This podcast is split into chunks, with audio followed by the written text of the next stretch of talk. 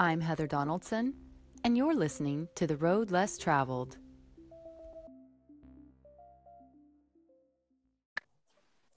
Hi, Scott. Hi.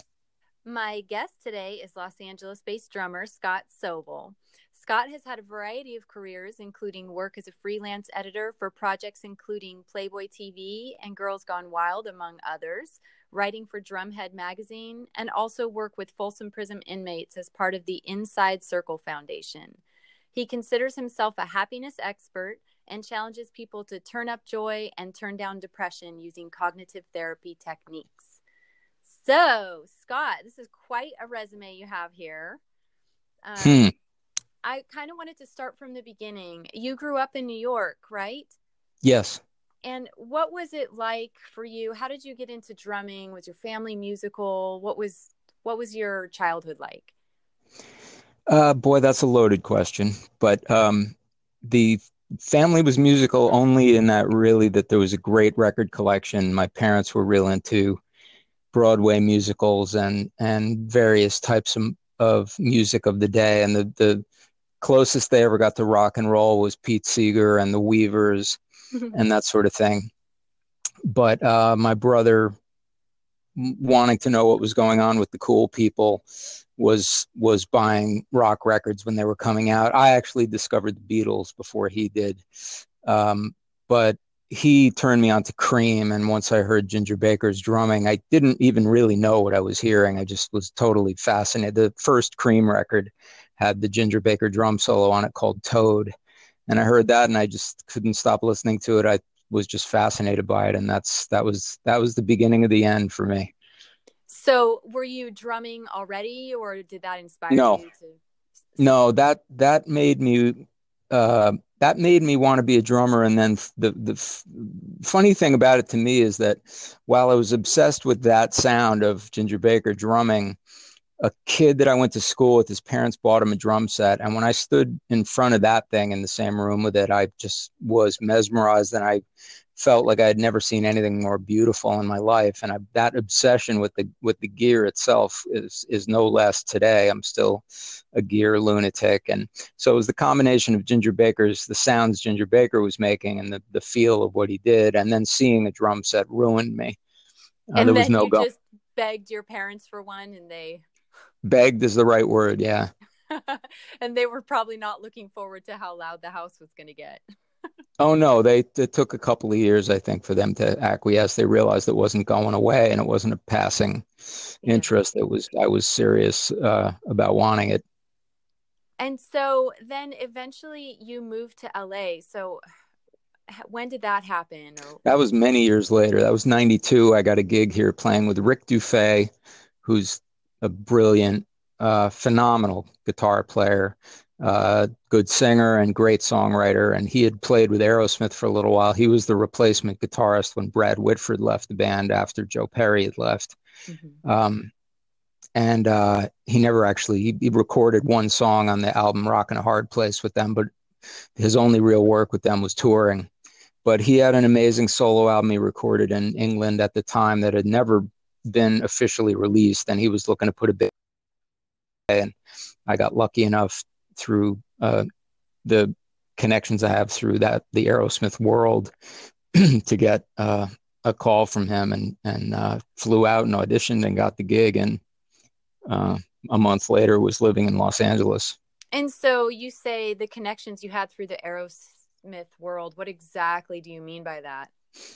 Uh, well, the been uh, been a huge fan since the first album, and and through a weird series of strange coincidences, got to uh, got friendly with Joey Kramer's family, and uh, he's been in my life ever since. Um, and um, he's he's sort of uh, my my long lost brother from another mother, and uh, he's been incredibly influential and inspirational to me up to and including to this day. Every time I sit down at the drums, or something from him that uh, makes him come to mind. Either it's because I'm playing on a piece of equipment he handed down to me, or because something musical that uh, you know I do that I know I got from him. He's he's there's a, a long list of drummers that I've just consider my heroes, but he's sort of the godfather to me. Mm-hmm. Uh, after after I got the drum set and I was blown, you know, listening to Ginger Baker obsessively. Um, I didn't really know how to do what Ginger Baker was doing, but the first Aerosmith completely lit up my life, and I I knew how to imitate what what Joey did more than I knew how to imitate what Ginger Baker did. But it it also just rhythmically uh, the beats and the ideas that Joey had, it was it was it spoke to my soul immediately. I, I became and still am a diehard fan of of the band, but also, as I said, he's he's been my drumming mentor and my my professional mentor. I mean, I've I've followed his lead and watched how he runs his career, and he's just a stellar um, professional musician, second to none, in my opinion. Mm-hmm. As a player and as somebody, you know, in, in terms of his professional acumen. So, did that, other than the Rick Dufay um, uh, band project that you were involved in, did that open up other doors for you? Were you involved in other bands that you were also passionate about? And... Um, you mean connected to the through Aerosmith, or, or just through drumming in LA or in other? You know, one project begets the next. I feel like.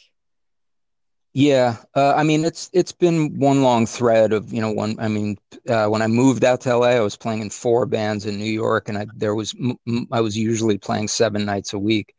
And when I moved out here and I didn't know anybody, it, that changed radically, and it took me a long time to get established in any way. And not that I'm I'm at all a big, you know, busy guy in the drumming world in LA. I I go from band to band, and uh, it's very hard to find people that want to do the same things I want to do, and even harder to find people that take it seriously and treat it like I always say a band is a business, and I'm a very good business partner. Mm-hmm. And finding good business partners in the world of of rock and R and B and funk bands has been a chore in LA. Um, I had a lot more people I I could rely on and that I knew were going to behave professionally in New York. But you know the the cliche about rock and roll, you know lots of guys have substance abuse issues and lots of guys have a responsibility and maturity issues and i'm not saying i don't i'm just saying it's finding that that perfect match between personalities to make a band click is an absolute miracle for anybody. Yeah um, well you have to not only like the music to be you know to play it all the time but you also have to like the people that you're going to be seeing you know all the time in rehearsal yeah. I mean, at this point, I've gotten, I've been saying for a while, I don't really care if our politics are the same or if we're, or if I like you as a person. I care if you're a good business partner, which to me means you don't bring your outside world into our world. Your, your life is your own. And people now more than ever, I mean, I, I do play with some younger guys on occasion and everybody thinks that what's happening in their life is an excuse for not doing what they were supposed to do. And that's you know to me how long would that last at a job where you're being paid to you know to do things right. to every every day say oh you know i overslept or oh you know i didn't get my wife didn't fix me a sandwich or whatever. It's it's infuriating and it's it's rampant. It's just a, a overall lack of professional responsibility that most people that you know play music it's that balance between being a really creative guy who's you know into an art form and also being a sensible mature adult who who takes responsibility for his behavior and it's who's disciplined like, like, because there's you know yeah. there's a lot of people out there that play right and and if you're gonna get anywhere you really do have to be disciplined yeah, agreed. Uh, that's, I mean, and I think that's that's you have to be disciplined as an individual to keep your craft sharp and you certainly have to be disciplined to function in a band and do your job well. And um, again that's the discipline to me that should be very simple stuff like showing up on time and having your parts learned and things like that which seems to be uh, becoming a taller and taller order. People don't want to you know I'm I'm a guy who, you know, I am confused by that because I can't wait for every opportunity I get to sit down and play on my own. Yeah. And there's guys that don't do any playing at all till they show up at rehearsal. So I think to me that's n- there's nothing more infuriating than showing up to a rehearsal and somebody doesn't know the demo that you just sent them. You know, like, come on, guys. This yeah, and nowadays, yeah, well, and nowadays, being as old as I am, stuff that would never have flown for a second years ago, decades ago, is is the norm now. People show up for auditions without having learned any of the tracks that you and they think, you know, oh, can't we just jam? You know, and it's like no. you just showed me, you just showed me how much work you're willing to do to get the gig. So that tells me something about you know who you're going to be if you if you're in if you're in the band. Right, so right. I don't want to work with that person. You know. So, speaking of discipline, you have developed a system, I guess, for lack of a better uh, description, called Turbocharge Your Drumming. Um, it's yeah. a program that you've sort of developed. Can you tell me a little bit about that? Yeah, it's uh, it's embarrassingly and overly simple, but it's been a profound um, discovery in my life that all grew out of me deciding I wanted to be able to play m- more ambidextrously. I was seeing drummers that I loved, like Pat Torpey and Bunny Carlos and Carter Beauford, and obviously Simon Phillips um, and and Cobham, who when I watched them play and they were leading with their their left hand at a righty kit, um, I just number one I thought it looked cool as hell. Mm-hmm instead of the crossed over hand onto the hi hat. Um, and Gotta the guys that cool. could, right, right. That's if it doesn't come first, it comes a close second. Um, I don't, I don't want to say that. Scratch that. Um, if you can look cool doing what you love, you're the luckiest of the lucky. Yeah. But for me, it's all about how what I'm able to do as a drummer. I don't. I long ago lost any. I. It's a long way to go at my age to even dream of looking cool. Mm-hmm. So um, you know, the fact of like Pat Torpey in particular, in particular, was a completely ambidextrous drummer. He could groove and lead with either hand. He could do fills starting with either hand. He was he was truly ambidextrous, and um, so I started working on that. And what I was discovering was, I got to write an article about this program. I was lucky enough that Drumhead magazine uh, let me do an article about it. And what I realized when I, when I was writing the article that anybody with half with any common sense, if they were trying to learn how to switch hands and lead with their non dominant hand, would start off with like the beginner level stuff. And instead, I was taking the most complex linear grooves that I was working on righty and trying to learn them lefty.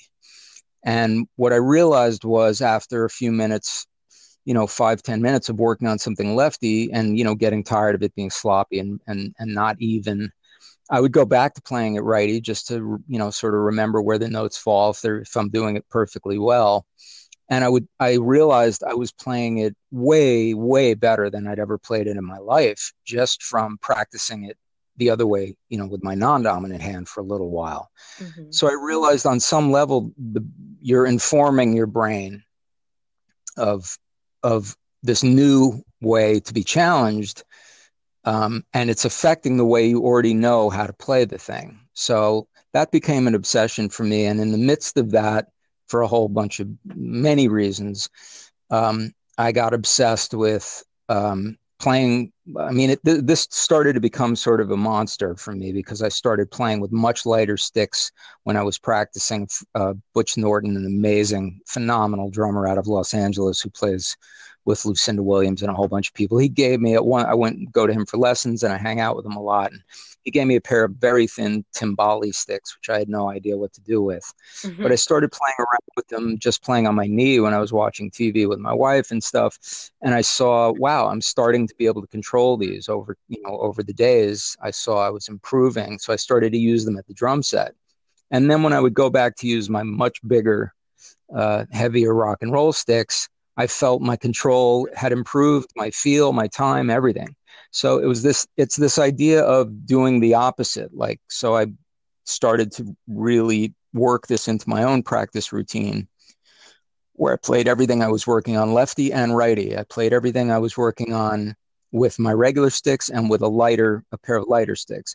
I played everything I was working on with my heel up and or, and then my heel down on the bass drum, which is a very big difference for a way to play the bass drum. Mm-hmm. And it just it just became a whole sort of monster that I realized was a great um, platform for teaching. And so I, I ran an ad um, saying, you know, that I could I could take any drummer at any level and prove to him that I could improve his time, his feel, and his chops, or he wouldn't have to pay me for the lesson.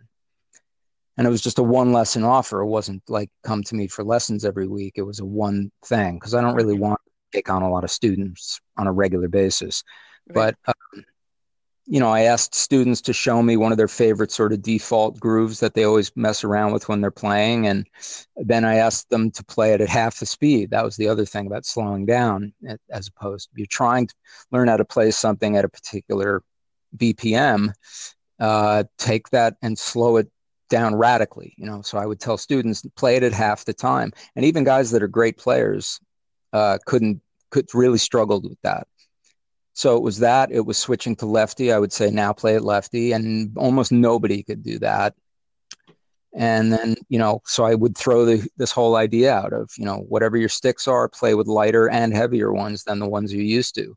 Whatever your your technique is for playing the bass drum, whether you're heel up or heel down, practice the other way. Practice with your non-dominant hand, and the better you get at doing the things in the way that you're not accustomed to, it radically improves the way you are cu- accustomed to doing it. Hmm. It's, I could talk all day about this because it's just been such a revelation to me and it's made such a, a, a wonderful difference in my experience as a drummer. To be able to, you know, to, uh, just to, to finish, just to just to feel much less of a limitation with my hands. Like if I if I come off a crash, sometimes I'll go right back to the hat with my left hand now and maybe play the first measure or two of the figure lefty and not feel like, oh, I'm going to go off the road here. I better get back to playing righty. It's become it's become almost natural to me. I'm not be- anywhere near the point of being able to say I'm an amb- ambidextrous player. I definitely am not. But it's just it's improved my ability incredibly. Whether it's made me a better drummer in the context of music or not is debatable. But in terms of being able to move around the kit with, with more, you know, fluidity and control and accuracy, there's no question in my mind it's made me a way better drummer. Well, if people want to hear more about that, they can look up your article, Turbocharge Your Drumming, in uh, Drumhead Magazine, which brings me to another topic. Um, so, you do write for Drumhead Magazine. Uh, which is the number one magazine in the US and the UK. And you wrote uh, Clyde Stubblefield's biography as part of their Legends series. Um, I wondered yeah. if you could tell me a little bit about writing for Drumhead and that biography in particular. Uh, well, it was in Legends Volume Two, and I just want to clarify that Drumhead is the number one selling drum magazine in oh, the U.S. and the U.K. Not that I wouldn't. I, I, would love it if it was the number one selling magazine. The way things are going, it may end up that way. Thank but, you for the correction. yeah. I actually that fell into that as I've fallen into so much because I read uh, the I saw a p- amazing photograph of Terry Bozzio on a, on the cover of Drumhead magazine years ago, and I thought, oh, great, an interview with Bozzio. You don't see that very often. I'm going to grab that and I'll read it when I get to my studio. And so I pulled up to the parking space in front of my studio and I thought, you know, I'll just spend 10 minutes or so reading this article. Well, it was almost 30 pages long and it covered everything from the day Bozzio picked up sticks to like last week and delved really deeply into his time with Zappa and all these amazing UK, all these incredible things I always wanted to know more about. I was so blown away that when I was done, I called Jonathan Mover in New York and I said, "Look, I, I'm in LA. I know a million drummers here. You know, I could send you the list of everybody whose phone number or email I have. I'm in touch with a lot of heavyweight guys." Because I had I had done a 68 minutes sort of behind the music for Joey Kramer for his 50th birthday, and I'd interviewed around 50 um, name guys in the drumming world. So I had contact with a lot of these guys, and I gotten friendly with a few of them. And Pat was actually one of them, Pat Torpey. But so when I called Mover, I said, anything I can do for you on the West Coast, and here's a list of the. I'm going to email you a list of the guys I know. And he said, when we talked again, he said, "Oh, you know Pat Torpey. We've been thinking about doing something on him." And I said, great. You know, he's an, actually a friend. We get together, you know, on occasion for coffee or lunch. And, you know, I, I do see him. Mm-hmm. And it didn't happen actually till the Mr. Big reunion in two, I think it was 2012, if I'm not, or t- yeah, it seems like it was 2012. Uh, he finally called me. He said, "Look, you know, I know Mr. Big is is getting back together with the original lineup, and they're going to tour. Maybe you'd like to do the thing on Pat now." So I took it on as just a it was more a labor of love because I think Pat's been one of the most criminally overlooked of the of the drummers that to me that are just in the on the god level like these are the gods of the instrument. Pat is one of them. And what i found when i started working on the article about him was that all these major guys that are also considered the gods they see pat that way. The general public doesn't know pat is but but the drummers who've been around a while who are the most respected guys all adored pat and respected the hell out of him so that's how it began was just me thinking this was going to be a one-time thing and then they wanted to do Joey Kramer, and Joey, being a friend of mine, he said he's not really a big interview guy, but he said, "Well, tell them I won't do it unless you do the interview." I had to go to Mover and say, "Look, here's I got good news and bad news. Joey will do a, an interview, but he'll only do it if I do the interview." So uh, that's just my my working relationship with Jonathan Mover has been one of the most fulfilling and enjoyable I've ever had, and it's it's you know uh, he he has thrown some stuff to me and said, "Do you want to do this?" And I come to him regularly and say, "Hey, you know, I'd love to do an interview with this guy." And when he asked me to do if I'd be interested in doing the Clyde Stubblefield piece um, that last year, that's actual writing. That's just not, you know, it's easy to do interviews with somebody you're obsessed with. You know, right. I'm sitting the guy I've been listening to his music for 20, 30, 40 years, and I'm obsessed and I've had a million questions for him all my life. Now I get to sit down and ask. Mm-hmm. Um, and he, he, he can't say, go away, kid, you bother me because we're doing it for the magazine. Right. So, um, uh, but to write the Clyde piece was, you know, that's journalism and it's, you know, it's prose. I had to really write. And I've, written a few things in my life that, um, were in that it's that same you know sort of style uh, as opposed to just question and answer. It was a written piece, but I did a ton of research, and it, it became a real again a real labor of love because he was re- he he had a big impact on me. Uh, just you know how funky he was, and this you know his use of the snare drum and the hi hat were pretty revolutionary. Nobody had really played like that before him. So uh, out of you know i got to do the piece on him for legends volume two and uh, it was an incredibly fulfilling project and to get to talk to all the surviving members of james brown's band you know um, fred wesley and pee wee ellis and Jabo, you know god bless him and he just passed away uh, just like a month ago um, but to be on the phone with those guys bootsy collins you know all these amazing people and and be able to pick their brain for a james brown freak, which is definitely what I am, it was uh, beyond belief. And and to you know feel like well I'm doing this as as a job, like it's like a this is work I'm doing. It was I was just it was a a huge project, and but I was in hog heaven the whole time. Oh yeah, it sounds like it's awesome to to do the biography of one of your heroes is kind of a dream. yeah, and, and, and then talk to a bunch of other heroes at the same time. Yeah, I have to pinch myself on a regular basis. I'm right in the middle of doing a big thing on on David Garibaldi and Tower of Power, and it's like I've, I my joke about this is I always feel like a 13 year old girl. I feel like I should be wearing a little dress and bobby socks and saddle shoes whenever I talk to these guys because I'm just like I'm I'm crawling out of my skin. I'm so excited.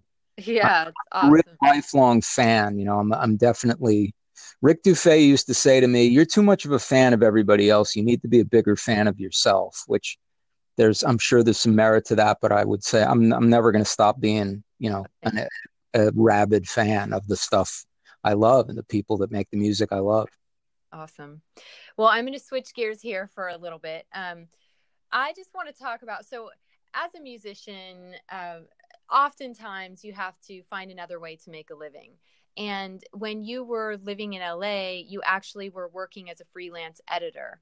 And that sort of uh, led you into the world of editing for Playboy TV and Girls Gone Wild. And I wondered if you could touch on that for a moment. How was that experience? Uh, sure. Um, it uh, it was a very strange and, and amazing period. Uh, I edited on and off for 15 years. Um, and still, you know, if I get the call to do something now, I would certainly look at what it was, but don't particularly want to go back into the world of adult entertainment again. But um, it was I I was uh, when the band ended that I moved out here to play with. Um, I needed a day job right away. And a buddy of mine was a producer at Playboy TV and told me they were looking for a runner. And by being a runner, I was in all the post facilities every day, all day, dropping stuff off and picking stuff up. And it was a really great job. It was fun as hell. It was stressful, but it was a lot of fun racing all over LA. And I could listen to music all day in the company van. And um, but because of getting to know all these people in the post houses, I eventually got offered a job, a much better paying job in one of their control rooms for the post facility, and I ended up managing that that control room for I think two years, which was an insane like 75 hour week job that nearly killed me. And I learned a lot. And in the process, I was learning a little bit about editing. And one of their clients uh, was Playboy, which is how I knew them and ended up there. So I had constant contact with Playboy as well. And one thing led to an, another, and I just I got some assistant editing gigs and uh, and actually only did a handful of those before I was given a project to edit. And that that just took off from there. And I was doing a lot of freelance stuff for people that were connected to Playboy. And from Playboy, I went to Girls Gone Wild for five years, and then back to Playboy for three years. But the the the the five years of Girls Gone Wild is I, I'm always toying with the idea of writing a book about that because it was just a wild, truly a wild job. Uh, and, um, you know, anybody hearing this that knows anything about Joe Francis, he's, he's got a really bad reputation. He did a lot of stuff that, you know, he's, uh, I don't want to say anything bad about Joe because he treated me really, really fairly and really well. I saw him treat a lot of people uh, in ways that definitely were not that. Mm-hmm. but for me, I feel like I owe him a lot. I mean, I, I bought a house with the money I was making there, you know. Yeah. and he treated me really well, and he appreciated my work, and I I um, really helped redesign the image of the company and made it much more of an upscale thing. Like it it looked suddenly like they had real people putting their product together as opposed to just kids and um, it was real challenging. And again, like any great job, it could be really stressful. But it was it was just insane too. I mean, I was one of the best crews of people I've ever worked with, and the guy I worked under was absolutely the best boss I've ever had. Um, but it became really insane. Joe was getting a lot of trouble with with the federal government and getting lost, sued left, right, and sideways, and it became a place that uh, it became too uncomfortable to be there on a regular basis, and uh, it was a job I actually hated to leave. but you had to. I, I, just other things were happening, and I Playboy TV was way closer to home for me. I was way less of a commute to go to Playboy, and I got offered a good job there, so I I left, and I left. I'm happy that I left on good terms. Like I said, that Joe, the owner, and that company as a whole was very good to me. Whether it's a good thing to have been involved with on an ethical, moral level is a whole nother conversation. Yeah, that's another podcast. yeah. That's um, the adult podcast. Exactly, the adult podcast. Um, I'm going to switch gears again. Um, you currently work for um, I guess, a, an organization called the Inside Circle Foundation, and they work with uh, inmates at Folsom Prison uh, to sort of, well, tell. T- why don't you tell me about what you do? Uh, I'd love to because I take it very seriously, and I want to be crystal clear. I don't work for them, and my involvement with them has cooled a lot in the last few years. But I've been involved with them since its inception in 2000, and it grew out of a men's um, growth work experience called the New Warrior Training Adventure Weekend that is run by the Mankind Project. And if anybody's interested in that, it's mkp.org. And they're all over the world. And um, that experience of that weekend, as goofy as the name is, uh, it had a huge impact on me in my life. It, it made me a better man in some very key foundational ways. And I was involved with that organization for around 10 years, working, staffing their weekends and holding circles at my house, men's circles at my house regularly for, for years and still sometimes do. Um, and one of the guys who came through was uh, uh, an ex-con who uh, he and I developed a very close friendship and staffed weekends together. And he told me his fantasy was to bring something like that weekend inside the prison for the guys inside. And I said, absolutely count me in if you ever get that happening. And a year later, sure enough, he did. So that was the the spring of 2000. We did the first training in uh, we call them trainings. That's really not the right word. It's it's a program, and it's really as I told you when we initially spoke. It's really about sitting down in a circle and telling the truth to each other, which is a tall order for anybody. Um, men are very guarded with each other, even in the best of circumstances. And um, man inside prison, it's the understatement of the year to say they're guarded with each other. They do not let down their guard easily, and to do work with them where you create a what we call a safe container where it's safe to be yourself here and everything that happens in this just like with a 12 step program they say everything that happens here stays here. Uh, it's it's the the the work in to to paraphrase Rob Allbee who i who started this the guy i mentioned um, we're just there to create the space to um, invite them in to a, a, what's a safe space to be themselves, to take a hard look at their lives. Most of these guys, they're the most create, courageous men I've ever met, the men that choose to do this inside because they're risking their lives. Mm-hmm. Uh, the guys, there's guys that benefit greatly from the ongoing war inside prison, and they don't want people coming in talking about making peace with each other mm-hmm. because the whole system runs on on violence and, mm-hmm. and intimidation. Mm-hmm. And uh, the average person that thinks they know a lot about what goes on in prison, if you've not been to prison, you don't know near as much as you think you do. I can say that. Mm-hmm. Um, what these the lives these guys live is unimaginable, and and for most of them, the childhood they had is unimaginable. I, uh, I think I said to you already, I, I would pay really good money to have a lot of the stories I've heard erased from my memory because mm-hmm. their their upbringings were so horrific, most of them. Um, mm-hmm. we're we're uh, only qualified to go in and do this because we're men who have our own deep wounds and um, have been through our own dark night of the soul, and we're willing to be honest about it, willing to be honest about our failings and our um, our blessings, and be really open. And modeling that has an impact on anybody. That's you know, you sit down with somebody that's deeply frank and honest. It has an impact on your feeling of is it safe to, for me to do that Mm-hmm. once these guys start talking about what happened to them as kids and how they it what were the these steps in their life that led to them being incarcerated, it may be the first time they've ever talked about these things openly in a way that isn't just sort of angrily blaming somebody when they're really taking responsibility for what happened to them and how they handled it. And so, and so oh sorry, I'm yeah. sorry to interrupt you, but um so you did you have done work with um, the Inside Circle Foundation, but you also do your own work where you consider yourself a happiness expert. Um, would you tell me a little bit about your philosophy on happiness and depression and how to combat depression? Well, uh, that's obviously, again, a, a pretty loaded subject and a, a, topic that we could go on all day about, but I don't take it lightly at all. I've have had many people in my life that suffer deeply from depression. I went through major bouts of it in my life, and the last one I went through really almost killed me. I, I was losing everything. Uh, my father was dying. We were losing the family home that I expected to retire to. Um, my mother was falling apart dealing with my father's illness.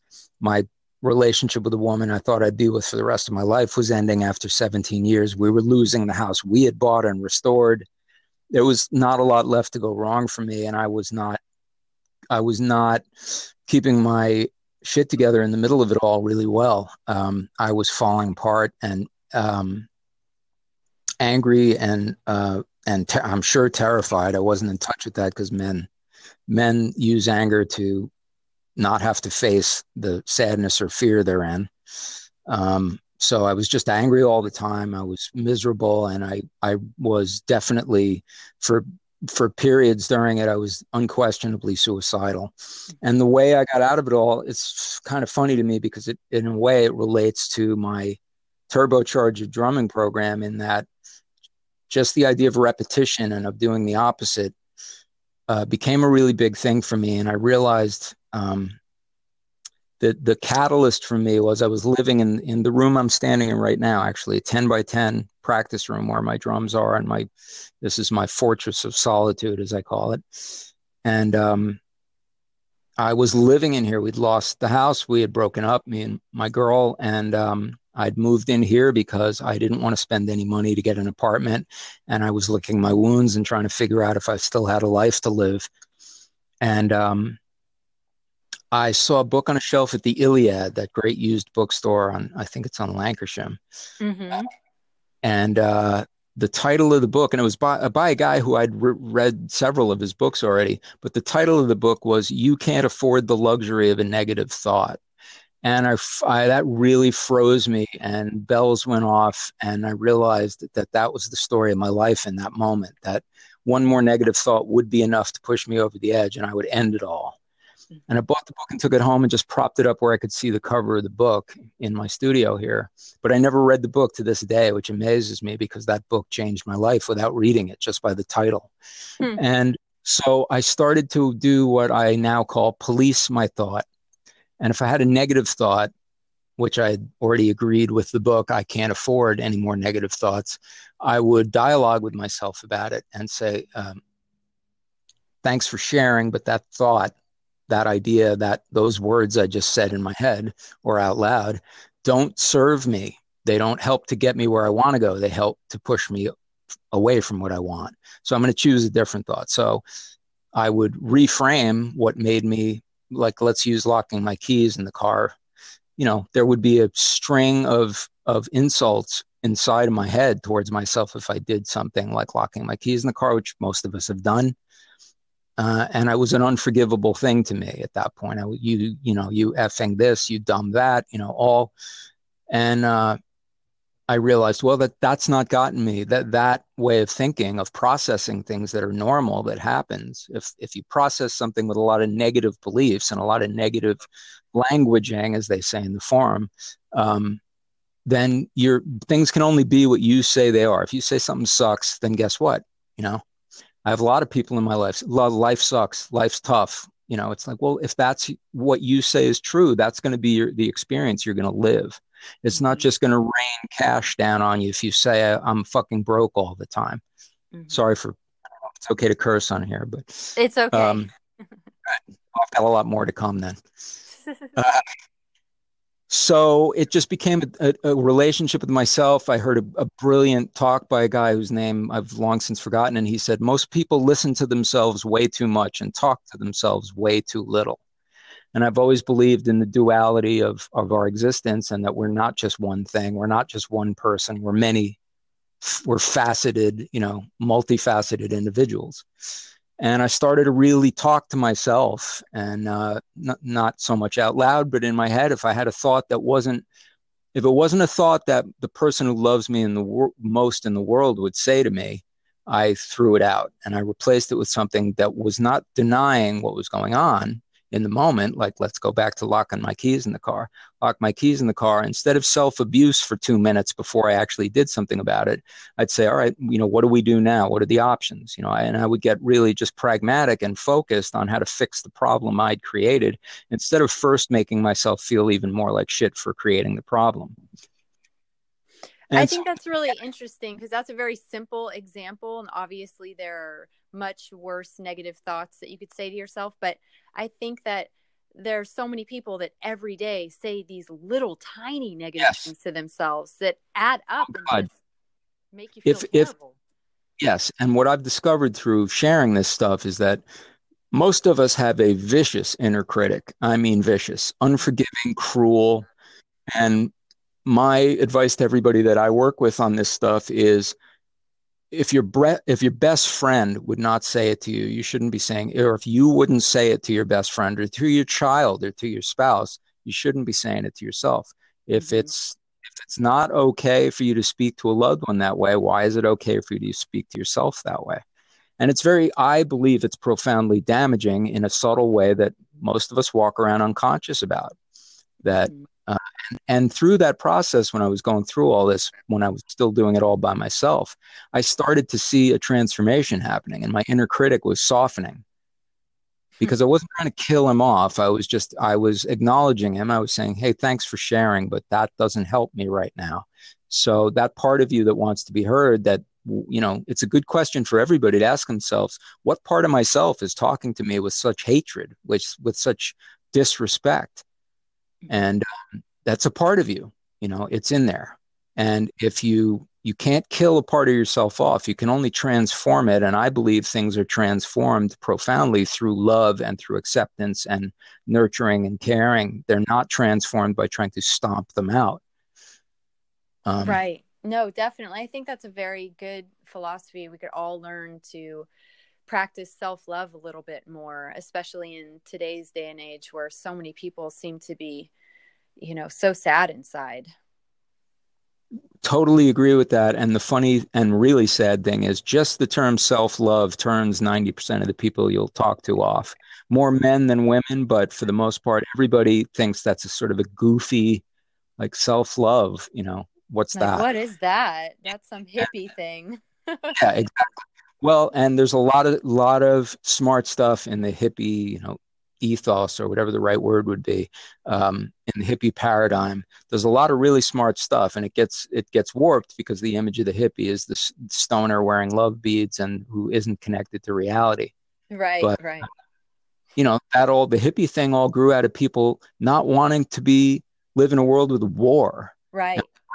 and, and with you know all the shit that we're immersed in all the time that's on the news every day so there's some great stuff that can be gleaned from focusing on what the hippie culture was all about. But if it's just shot down by the cynicism, I heard Art Garfunkel years ago was asked something, and he said, "I'm not part of the cynical generation." And I thought, wow, that makes me even happier that I was born when I was, because I did get a little taste of the flower power years. And I too am not part of the cynical generation, and I, it's really hard right now to not become part of it. Oh yeah, yeah. You just have to turn off the news. Well, I'm amen. gonna wrap. Oh, sorry. Go ahead. No, I said amen to that. Yeah, Turn- amen to that. I'm gonna wrap things up here, but um, I wanted to give you an opportunity to let people know where they can find you or um, the things that you're doing online. Uh, you know, I I'm to use the most inappropriate word of all. I'm an internet retard and a technology bozo. I I'm still, you know, I'm a drummer. I hit things with a piece of wood, and uh, that's I don't do anything online. Um, but I you mean, have an Instagram, I, right? I'm on Instagram and Facebook, and it's S O B O L. Everybody spells it E L, but it's O L. And uh, I welcome contact from anybody about any of the things we've discussed. I love, I love meeting new people. I love talking about the things that are important to me. A couple of which we've obsessed on here. So yeah, absolutely. And awesome. if anybody wants to talk, you know, more in depth around a set of drums about my the turbocharge program, I'm always always down for that. Awesome. Well, thank you so much for joining me on the road less traveled, and uh, I hope you have a great day. Thank you, Heather. Same to you, and I really appreciate the opportunity. I'm I'm honored, and thanks for your time. Thank you. And you take care. Bye. Bye. After we finished our conversation, Scott asked me to share more information on the Inside Circle. The Inside Circle is a charitable organization that helps prisoners and parolees heal from the inside. For more information or to donate, please visit insidecircle.org.